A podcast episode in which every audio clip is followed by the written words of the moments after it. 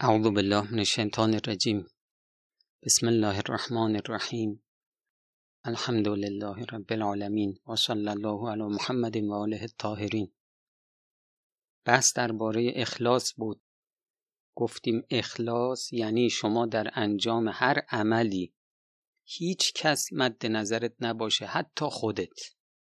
اخلاص واقعی یعنی این. خدمتون عرض شد. اون حد اقل اخلاص اینی که شما ریا نکنی.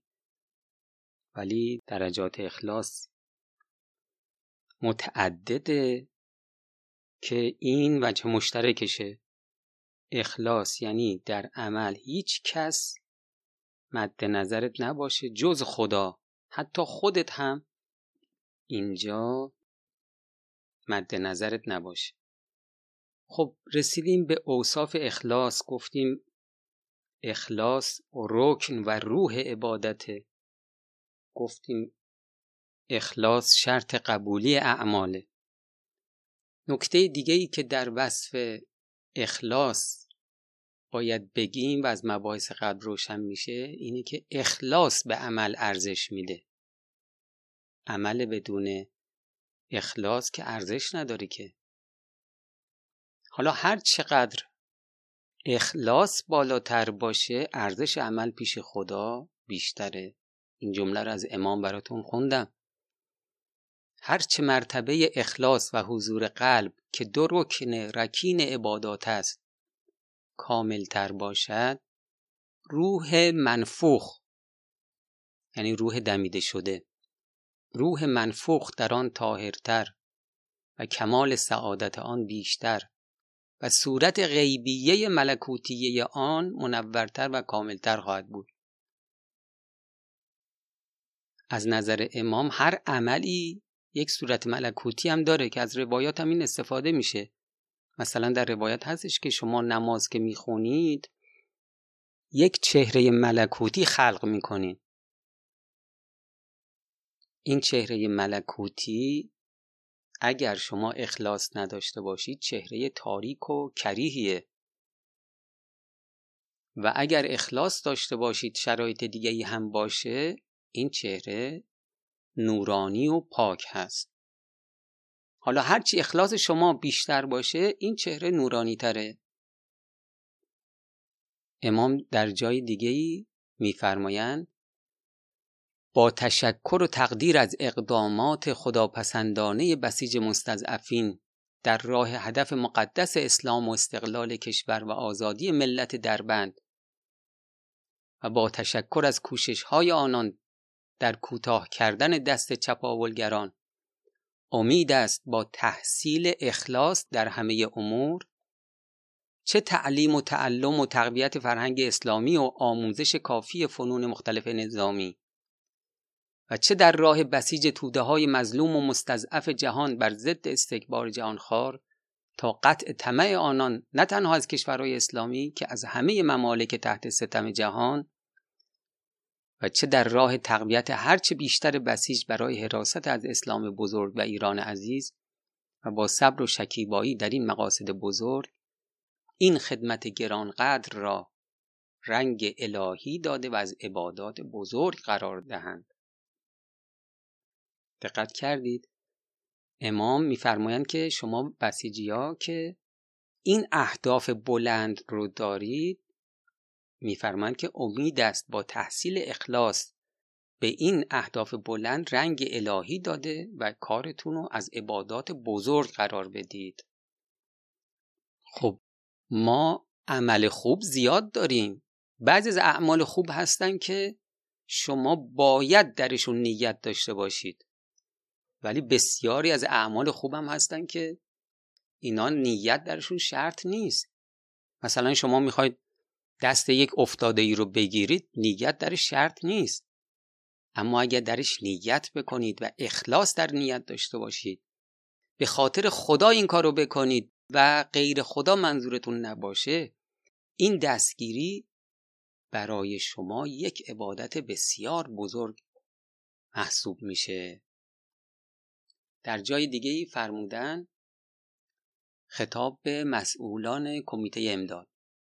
کار شما قابل تقدیر است من از شما تشکر می کنم باید سعی کنید اخلاص را در تمامی کارهایتان در نظر داشته باشید و جدیت کنید که کارتان برای خداوند متعال باشد. خب عزیزان کمیته امدادم کارشون چه برای خدا باشه؟ چه نیت نکنند بالاخره کمکه به نیازمندانه اما اگر نیت داشته باشن اخلاص داشته باشن این کار بسیار با ارزش میشه.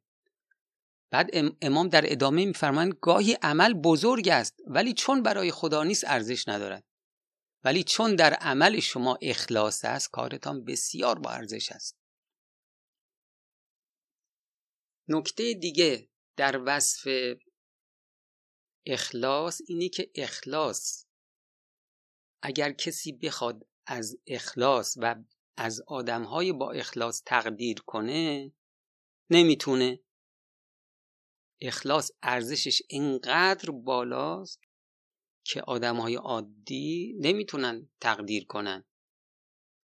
باز امام میفرمایند که در تجلیل از رزمندگان میفرمایند که من عرض می‌کنم که شما رزمندگان متوقع نباشید که از مثل من یا هر کس که از سنخ بشر است از شما تقدیر کند. این جملات خیلی طلاییه ها میفرمایند که کسی امام میفرمایند کسی مثل من یا هر کس که از سنخ بشر است از شما نمی‌تواند تقدیر کند. خداوند تعالی مشتری شماست. شما آنچه که داشتید بزرگترین معونه ای که داشتید معونه یعنی سرمایه. و آن جان بود و روح در راه خدا داده اید چه آنهایی که شهید شدند و به لقاء الله انشاءالله رسیدند و چه شما که حاضر برای شهادتید عمده این حضور است. حالا ادامه مطلب رو خوب دقت کنید. شما دو مطلب را متحقق کردید که با این دو مطلب کسی از سنخ بشر جز آنکه از اولیای خدا باشد و الهام از خدا گرفته باشد نمی‌تواند تقدیر شما را بکند. ببینیم این دوتا مطلب چیه. یکی بزرگتر سرمایه خودتان که آن حیات است در طبق اخلاص گذاشتید و دیگری اینکه این هدیه را با اخلاص در طبق اخلاصتان گذاشتید. اول اینکه در راه خدا حاضر شدید جون بدید. دوم چی؟ این جون دادن و با اخلاص قبول کردید که بدید. بعد امام میفرمایند عمده آن اخلاصی است که در شما جوانان ظاهر است. دقت کردی چرا عمل؟ عملی مثل جهاد قابل تقدیر نیست. امام میفرمایند به خاطر این اخلاصی که شماها دارید. باز امام در جای دیگه میفرمایند امیدوارم که مشتری شما شما را در حضور خود پذیرایی کند. اولیای خدا در آن عالم هم که هستند به غیر خدا سرگرم نیستند. نعمتهای بهشت را از آن میگذرند و متوجه به لقای حق تعالی هستند. و شما که جان نساری دارید می‌کنید و ایثار می‌کنید و با ایده شهادت به میدانهای جنگ می‌روید. و از اسلام دفاع می‌کنید و از مکتب دفاع می‌کنید و کشورهایی را که چشم طمع به این کشور دوختند معیوس می کنید همه اینها ارزشمند و بسیار ارزشمند.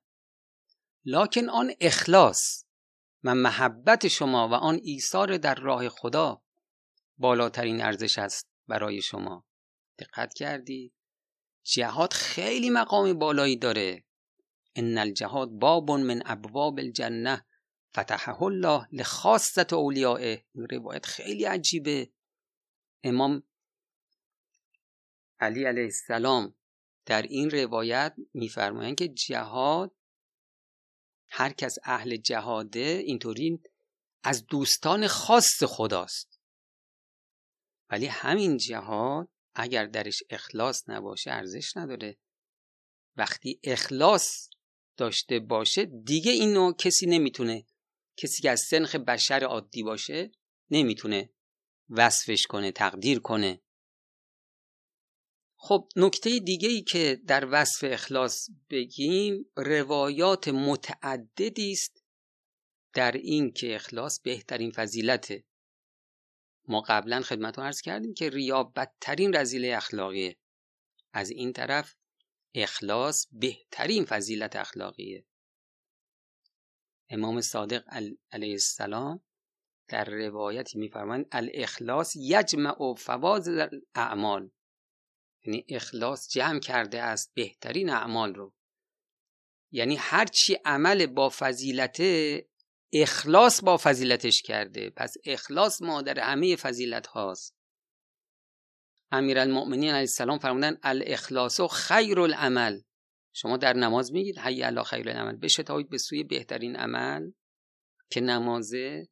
حضرت اینجا میفرمایند الاخلاص خیر العمل یعنی همون نماز رو اگر با اخلاص بخونی خیر العمله نماز اگر خیر العمله به خاطر اخلاصشه.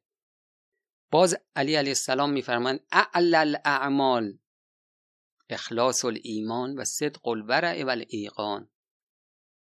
اوج اعمال. اینه که شما در ایمان اخلاص داشته باشید. همینطور که سابقا هم تو بحث ریا گفتیم ریا سه قسمه در ایمان و اخلاق و اعمال. در اخلاص هم سه قسمه. حضرت اینجا اخلاص در ایمانو میگه. اگر ایمان آوردی به خاطر خدا ایمان داشته باش. خب در روایت دیگه فرمودن افضل العمل ما اخلص فیه. با فضیلت ترین عمل عملیه که شما در اون عمل اخلاص داشته باشید. باز میفرمایند افضل العمل ما ارید بهی وجه الله. برترین عمل عملی است که تو در اون عمل اراده کنی خود خدا رو. باز فرمودند خیر العمل ما صاحبه الاخلاص. هم شبیه همه. من کمال العمل الاخلاص و فیه. از امام صادق علیه السلام نقل شده فرمودن ما ان عمل الله عز وجل علی عبد اجل من ان یکون فی قلبه مع الله عز وجل غیره. خداوند نعمت نداد به بنده بزرگتر از این که قلبی بده بهش که همراه با خدا در این قلب غیر خدا دیگه نباشه. خب نکته دیگه ای که در وصف اخلاص باید بگیم اینه که از روایات استفاده میشه که ما با اخلاص امتحان میشیم. با اخلاص معلوم میشه که کی بالاتره کی پایین تره زیل این آیه لیبلوکم ایوکم احسن و عملا به نظرم آیه سوره ملک باشه. میفرماید امام صادق علیه السلام که قال لیس یعنی اکثر عملا. این که میفرماید ما شما رو امتحان می‌کنیم. کدومتون بهتر عمل می‌کنید؟ امام صادق علیه السلام میفرماید منظور این نیستش که کدومتون بیشتر عمل می‌کنید. کدومتون درستتر عمل می‌کنید؟ و درستی عمل به اینه که شما در عمل خشیت خدا داشته باشید که حالا اون بحثش مستقله. و دوم این که نیت صادقه داشته باشید نیت حسنه داشته باشید. نیت صادقه بحث نیت رو خدمتتون عرض کردیم. یعنی این عمل رو انجام بدید غیر خدا منظورتون نباشه؟ و در روایات هست از امیر المؤمنین علیه السلام فی اخلاص الاعمال تنافس اول النها و الالباب. می‌دونی آدمای خردمند آدمایی که درجه بالا دارن با هم مسابقه میدن. مسابقهشون در چیه؟ خدمتون عرض شد که اخلاص مراتب داره دیگه. این حداقل اخلاص ما باید داشته باشیم ریا نکنیم. ولی مراتب بعدی داره که حالا شاید آینده اشاره بهش بکنیم. اهل الله در اخلاص مسابقه میدن. هی تلاش می‌کنن اخلاصشون درجهش بره بالاتر مقربتر پیش خدا باشن. این اوصافی بودش که از اخلاص خدمتون عرض شد. انشالله جلسه بعدی آثار اخلاص خدمتون عرض میشه. و السلام علیکم و رحمت الله و برکاته.